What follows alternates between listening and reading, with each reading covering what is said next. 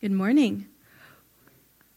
Uh, our scripture reading is in Galatians chapter 4, beginning in uh, verse 21. Tell me, you who desire to be under the law, do you not listen to the law? For it is written that Abraham had two sons, one by a slave woman and one by a free woman. But the son of the slave was born according to the flesh, while the son of the free woman was born through promise. Now, this may be interpreted allegorically. Those are, these women are two covenants. One is from Mount Sinai, bearing children for slavery. She is Hagar. Now, Hagar is Mount Sinai in Arabia. She corresponds to the present Jerusalem, for she is in slavery with her children. But the Jerusalem above is free, and she is our mother. For it is written, Rejoice, O barren one who does not bear. Break forth and cry aloud, you who are not in labor for the children of the desolate one will be more than those of the one who has a husband. Now you, brothers, like Isaac, are children of promise. But just as at that time he who was born according to the flesh persecuted him who was born according to the Spirit, so also it is now. But what does the Scripture say?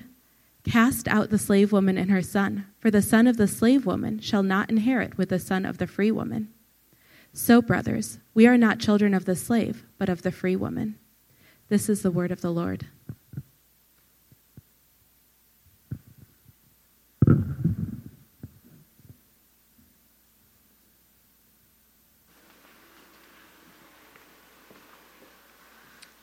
Good morning.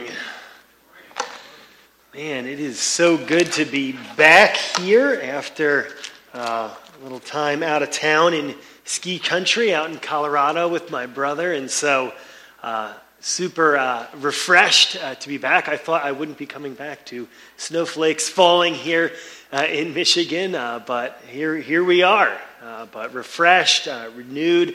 Have to give big shout outs to Josh preaching last week and Ken for holding it down while I was out of town, and so super thankful for those guys bringing God's word to you. I mean, we've got a rich and we got a great team of preachers here at Redemption City Church right now. And so uh, I uh, hope you guys have all been enjoying the variety of teachers as much as I have. But uh, it's been really cool. I got to hang out this week also, Pastor Josh and I, with a bunch of other pastors in town, work on preaching together. And so, man, I'm just like fired up to be back in uh, the pulpit and doing a, a little preaching here. And great to be back in Galatians. We are in Paul's letter to the Galatians. We're in a series uh, we're calling One Gospel for a Divided World. And so, um, if you've been following along, all right, Paul is pretty fired up about those who are dividing the church around the Jewish law and practices, right? Those who are insisting that these Galatian Gentile Christians need to follow all the practices of Torah. They're insisting that these Galatians Christians get circumcised, follow the Jewish kosher diet, keep the Jewish Sabbath and festivals, adhere to the law as a whole to have right standing with God and fellowship with each other. And Paul is having none of that, right? We have said uh, throughout the series, I've got an equation that sums up Paul's teaching here Jesus plus anything equals another gospel. And so, Paul, this, this theme we see resounding throughout the book. Uh, wherever people are trying to add anything to Jesus, right, we've got another gospel. And so, Paul has opened his letter uh, passionately expressing how astonished he is that they are turning to another gospel. He has shared his own uh, life story, the futility of living under the law in chapter 1 and 2. He has rebuked the Galatians for their foolishness, you foolish Galatians. He's argued his case from Old Testament uh, history in chapter 3. And in chapter 4, he simply pleads with them not to fall back into slavery to the elementary principles or practices of the law, but remember their redemption, their freedom as sons and daughters. He entreats them, calls them his little children, expresses his longing that Christ would be formed in them. And so we see Paul, like the pastor, the preacher, just pouring out his heart. I mean, he's arguing with them, he's pleading with them, he's, he's, he's bringing in Old Testament theology and history and all of these things to build a case. And then here at the end of chapter 4, he is going to directly address those who want to be under the law. And this is, some of the commentators said, one of the most tricky texts in the entire book. There's all kinds of nuances and all kinds of time that I got to spend in my study this week digging into the commentaries. And so, if you were really interested in details on this text, and there are so many fascinating, if you're in seminary, if you're in Bible college, and you're like, man, what is Paul talking about? Come talk to me afterwards. We're going to do kind of the 30,000 foot uh, tour this morning because it's a pretty technical piece of text, but I hope. Um, you'll come and chat with me if you have any additional questions. I'm just going to do a description less than dig into all the details, nuances, Old Testament references, allusions, allegory. There, there's all kinds of great stuff in there. So just to let you know, I'm not going to be able to cover it all this morning uh, and get you out of here by 4 o'clock. So.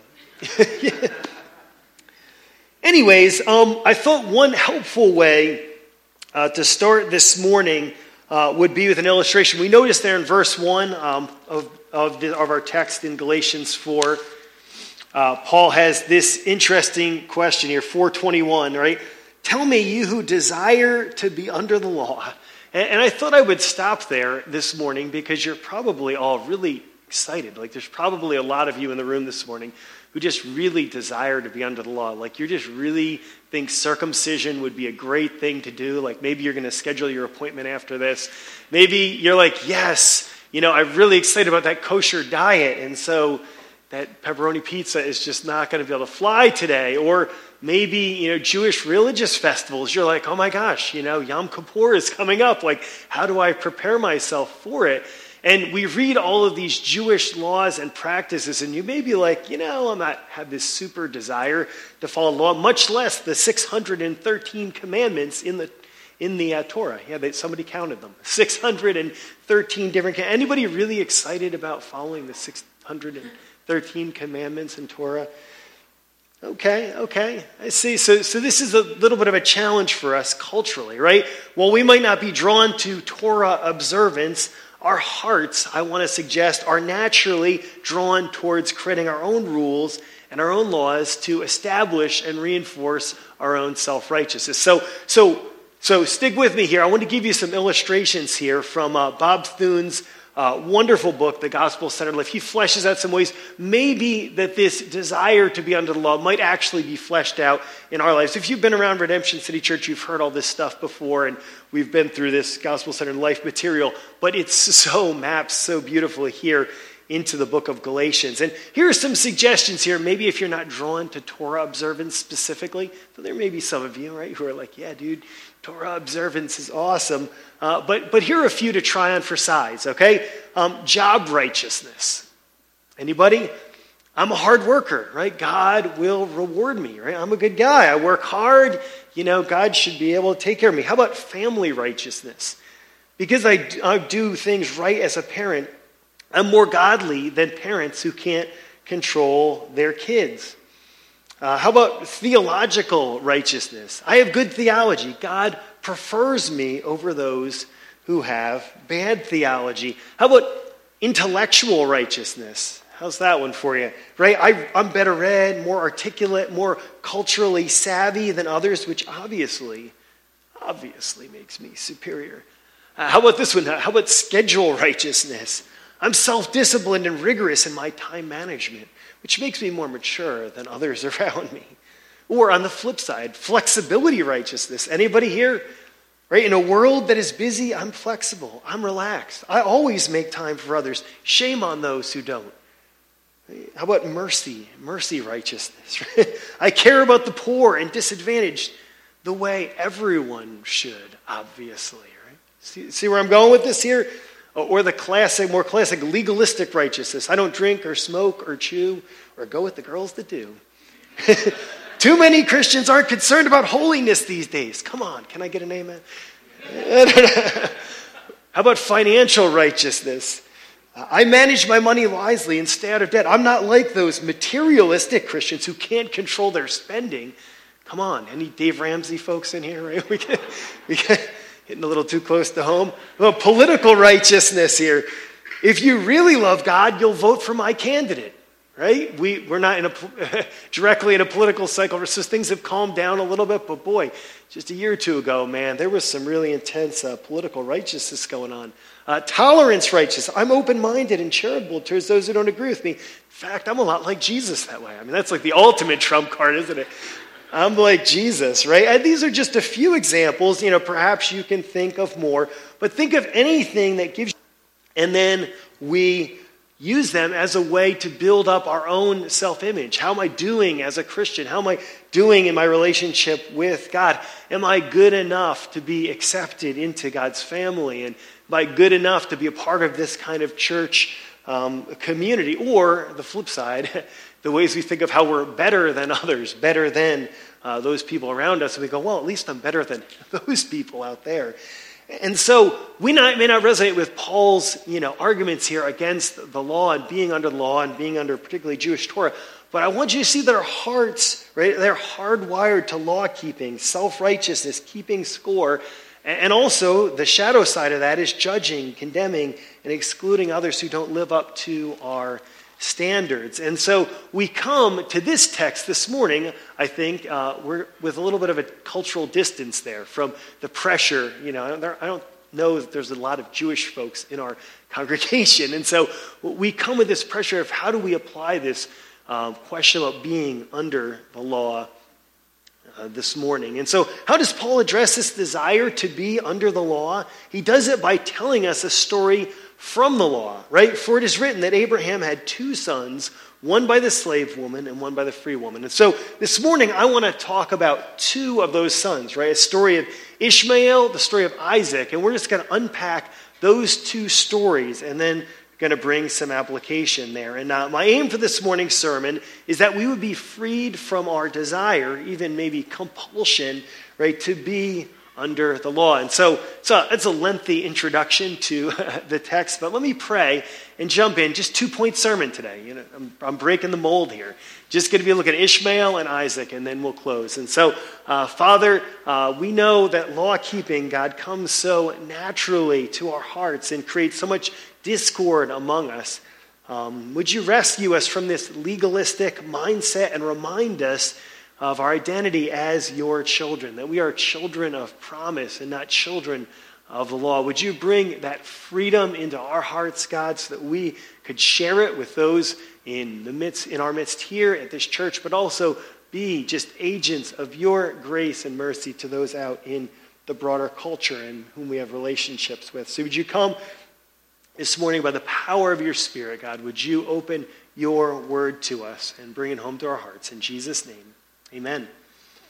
All right, so Paul addresses those who want to be under the law with a question, right? In verse 21 through 22, right? If we read it here, uh, tell me, you who desire to be under the law, do you not listen to the law? For it is written that Abraham had two sons, one by a slave woman and one by a free woman. So Paul is like, all right, you guys want to be under the law? Let's go back to the law. Let me tell you a story from the law. Let me tell you about these two sons. And we're going to start with the story of Ishmael. And so in verse 23, but the son of the slave woman, or the son of the slave was born according to the flesh, while the son of the free woman was born through the promise. And so, what does Paul mean that Ishmael was born according to the flesh? Right? To answer that question, we have to go all the way back to Genesis chapter 16. Right? If you remember back from our fall series when we were looking at the life of Abraham, God had promised Abraham an heir. But Sarah, if you'll recall, was unable to have any children, so they decided to take matters into their own hands, right? Enter Sarah, or enter Hagar, Sarah's Egyptian maidservant, and while Sarah couldn't have any children, humanly speaking, Hagar was quite capable of having children, and it was quite common in the ancient Near East to be able to use uh, a servant or a concubine or whatever to have children. Uh, no modern day fertility treatments, and so you would just use some other person who happened to be around uh, for that very purpose. And they thought this is going to work perfectly. Hagar will get pregnant, we can just make this child the heir to the promises, and we'll all live happily ever after. Uh, sure enough, Hagar conceived, but immediately two massive problems emerge, right? Hagar didn't want to go along with the plan. She didn't want to just hand her baby over to Sarah and go, oh, yeah, we're all going to live together as this happy little love triangle. No, she was like, I'm the one with the baby. I should now be the mistress of this household. And so she was not going to cooperate. And the even bigger problem is that God himself, of course, did not condone this kind of relationship. And so Abraham and Sarah here are attempting to play God. They're trying to fix their situation with their own human effort, their own human power, their own human ability, but they only create more conflict right in their household. Right? So this being born according to the flesh means that Ishmael was conceived by human effort, by human effort, right? He was conceived not by God's promise, but by Abraham and Sarah's scheming to try to fix things on their own. Are we tracking so far? We're going to be doing lots of fun Old Testament history lessons and stories here. Because uh, here's the next phase of the story. Paul goes on then to apply those who wanted this to those who want to be under the law. Okay, so you heard the story of Ishmael and how you know Abraham and Sarah thought they could have a baby and fix things their way. Um, let me apply this to you now. So, verse 24, he says, Now this may be interpreted allegorically. These women are two covenants. One is from Mount Sinai, bearing children for slavery. She is Hagar. Now, Hagar is Mount Sinai in Arabia, and she corresponds to the present Jerusalem, for she is in slavery with her children. Now, that is a very interesting text here, right? Paul is unpacking for us uh, this imagery, this illustration, if you will, this allegory here, and he's not using that word strictly and technically uh, in the way that maybe the later church fathers used it. But Paul says these women are two covenants. They represent two different covenants. And what's surprising here is that Paul likens Hagar to the covenant that God made with his people at Mount Sinai, and, to, and Sarah to the covenant God made with Abraham. And this is pretty shocking if you know your Old Testament history, because what's more Jewish than Moses right? And the Jewish law. I mean, there's, there's hardly anything more Jewish than that. So, what is Paul saying here? He's not knocking the law of Moses, but those trying to substitute the law for the promise. He's essentially saying that those who are trying to push the law on these Galatian Christians are like Sarah pushing her maidservant on Abraham. It is a merely human attempt to gain acceptance before God. That, that's what's happening here. That's the, that's the illustration that Paul is trying to draw out of this story. Right? The Jewish people have never been able to keep the law. That is why Paul goes as far as say the present Jerusalem, the present Jews are all, for all practical purposes, still in slavery. The people got delivered from slavery in Egypt are still, ironically and in a very strong spiritual sense, still in slavery. And what's so ironic about this, if you follow the argument in Galatians, is that Paul's critics are doubtless claiming they are children of Isaac. They're the people of God's law. They are the true Jerusalem, and perhaps claiming that these Galatian Christians are illegitimate because they're Gentiles, because they're not following the law. And Paul is flipping all of this on its head, saying, You guys are in danger of missing out on the promise like Ishmael because you're trying to gain your acceptance with God through the law. And, and he continues this parallel. And so it's a very, Paul is drawing on this ancient Old Testament story, but he continues in verse 29 here, notice, with some more parallels from this story. So if you're following along in your Bibles there, verse 29, but just as that time he was born according to the flesh, persecuted him was born according to the Spirit, so also it is now. It's very interesting, right?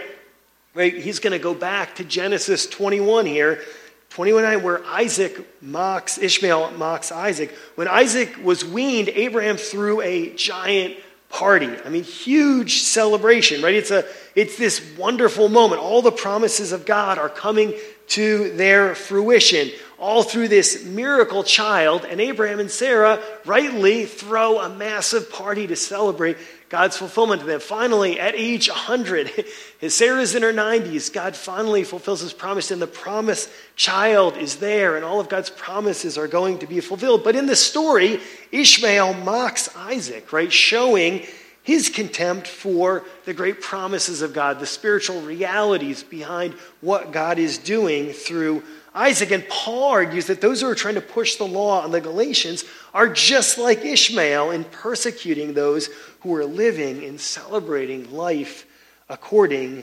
to the promise. And so you've got these parallels here. Paul is drawing out those that think they're the true children of Israel, those who keep the law, those are the true Jerusalem. He's like, you guys are actually more like Ishmael, right? You're missing out on the promise and you're trading law for promise. Paul finally closes pretty emphatically with the same imperative found in Genesis 21:10. Cast out the slave woman and her son. Right? He wants these hecklers trying to oppose the law and these Galatian Christians thrown out of the church. Right? Paul is warning his readers about substituting the law for uh, the promise. And I think we need to be vigilant today about this same danger. How easy it is for us to slip back into a legalistic mindset well, it's unlikely to fall into the danger of imposing Jewish Torah observance or Sabbath or Jewish religious festivals. How easy for us to start imposing our own laws with pretty devastating consequences. Uh, Richard Lovelace brings this danger home to us today. Uh, he says this He said, Christians, and I think I have this up on the screen here Christians who are no longer sure that God loves and accepts them in Jesus, apart from their present spiritual achievements, are subconsciously radically insecure persons, much less secure than non Christians because of the constant bulletins they receive from their Christian environment about the holiness of God, uh, the righteousness they're supposed to have. Their insecurity shows itself in pride, a fierce, defensive assertion of their own righteousness, and defensive criticism of others. They cling desperately to legal, Pharisaical righteousness but envy and jealousy and other sin grow out of their fundamental insecurity. You see, what Paul is saying here is if you're living by the law, you're going to be a fundamentally insecure person. Is what I'm doing enough?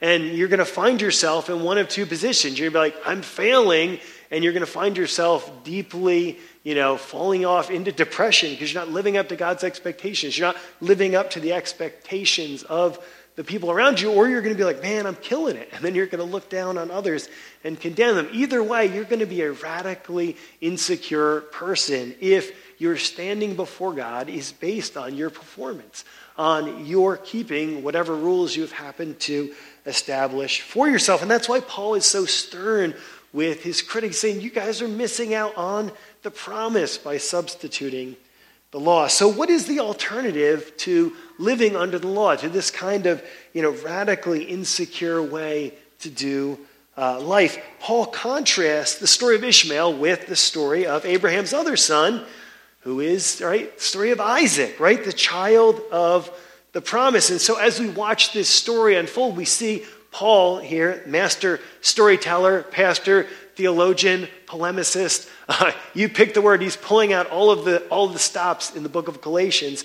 Uh, but here he's weaving this story from Genesis 16 and Genesis 21. You have to put those two stories together, and he's doing it all to show us what it means that we're children of the promise and the inheritance that we have. So let me pick this up here in verse 26 to see how Paul contrasts Ishmael then uh, to Isaac. But the Jerusalem above is free, and she is our mother. For it is written, Rejoice, O barren one who does not bear. Break forth and cry aloud, you who are not in labor, for the children of the desolate one will be more than those of the children of the one who has a husband.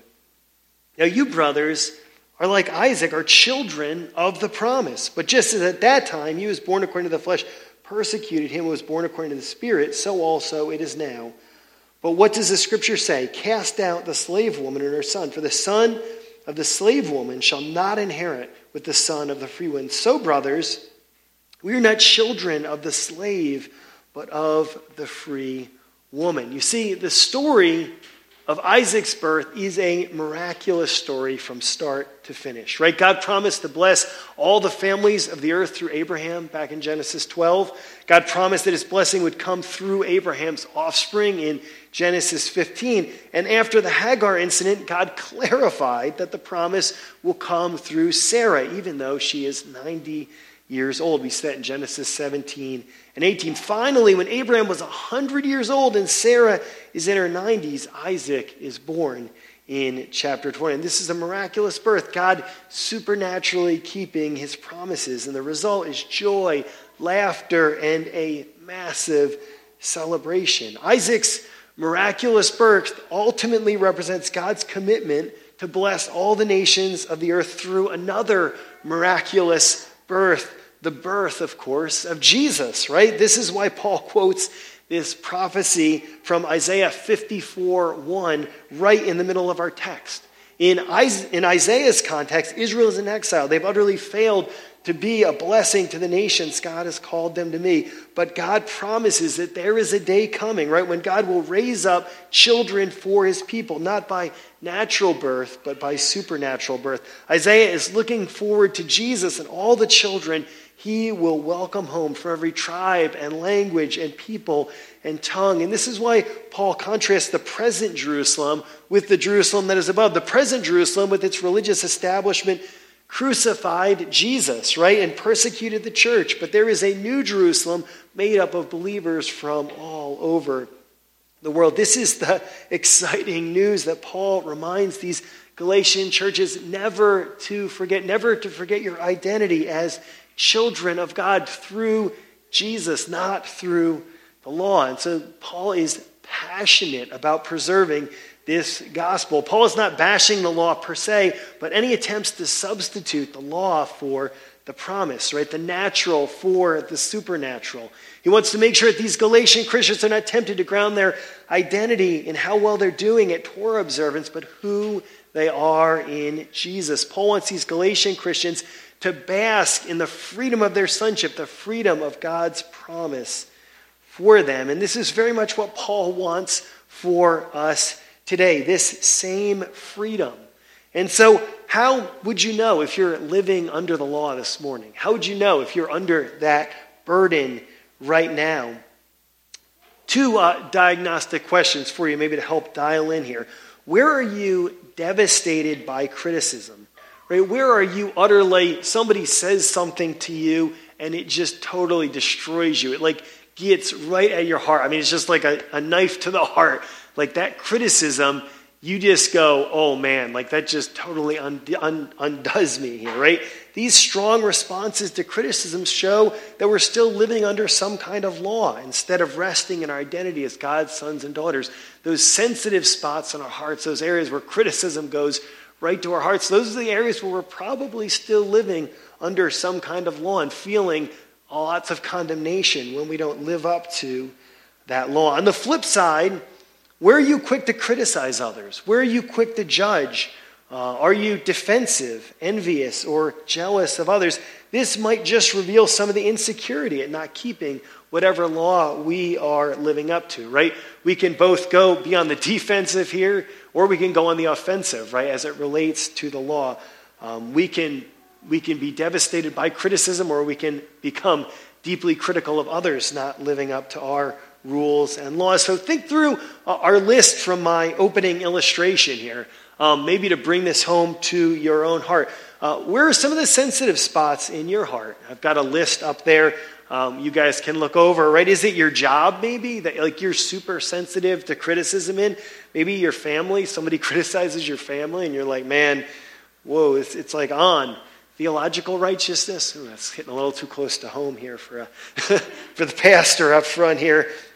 You know, maybe it's intellectual righteousness, uh, schedule righteousness, maybe flexibility righteousness, mercy righteousness, you know, maybe that, that laundry love thing. Like, man, I love this. Think of my wife about this, how much I love to, to be caring for the poor and the hurting and, you know, maybe not the other people. Uh, legalistic, right? Financial, political rights. You, you pick the thing, but whatever the Lord's laying in your heart, if you have intense amounts, right, right, if you feel devastated by criticism in those areas, right, you may be still living under the law, if you're easily tempted, right, to criticize others or judge others based on those things, then we may still be living under the law. Paul wants, and the whole argument of chapter 4 from beginning to end that Ken was arguing, that Josh was arguing, that I'm arguing, it's all about the reality of who we are in Christ now is that we're children of God, right? We don't have to prove ourselves, we don't have to establish ourselves. Like children get into God's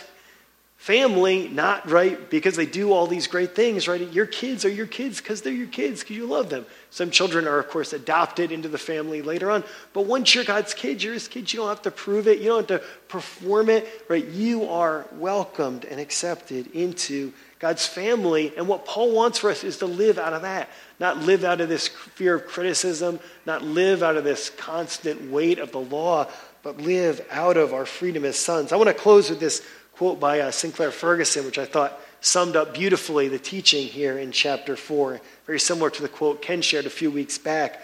But he said, The notion that we are children of God, his own sons and daughters, is the mainspring of Christian living. Our sonship to God is the apex of redemption and apex of creation and the goal of redemption. I want you to see that because so often we live out right of our fear of failure. We live out of this desire to perform or pretend that we're we've got our act together and are making it.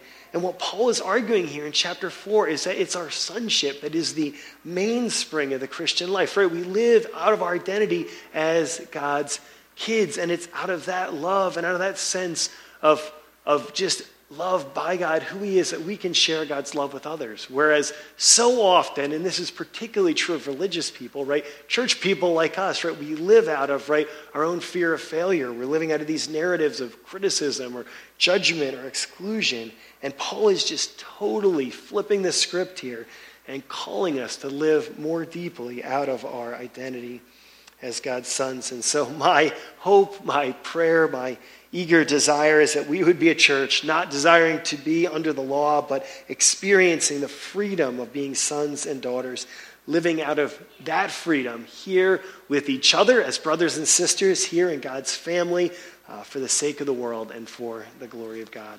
So let's pray. Father, as we uh, dig deeper into Paul's teaching here on the law and what it looks like to live to be under the law or tempted to be under the law. God, I pray that even as we gather around this table, uh, God, that it would be a table where we experience uh, the freedom, God, from that condemnation, the freedom from the, the criticism that devastates us, right? Uh, the freedom from the need to judge or condemn others or criticize others, God. But at this table, we be able to come as just sons and daughters of the King, God. Would your spirit, even this morning, uh, be just uh, you know, working that sonship into our hearts, God, where we struggle to believe, where we struggle to acknowledge that we are accepted completely because of what Jesus did, and we can live out of that love with each other and live that love out into the world. God, I pray that even as we gather around this table, you would encourage our hearts deeply, remind us that we are your sons and daughters. And God, we be a church that lives out of the freedom that comes from that. We pray it all in Jesus' name. Amen tool for our hearts. Um, and I would just offer before you to take the time before coming to the table to look over these things and, and assess in your own heart where are you uh, yeah, sensitive to criticism or quick to offer it when um, you feel that people don't follow those righteousness uh, ideals of your own heart. And then consider what does God have in that for you? Are you adding things to that subtracting things away from it, have you um, been curved or bent by our culture? Um, and to confess that and to allow and bring space uh, for the Spirit to convict you of those um, things. So each week we read from 1 Corinthians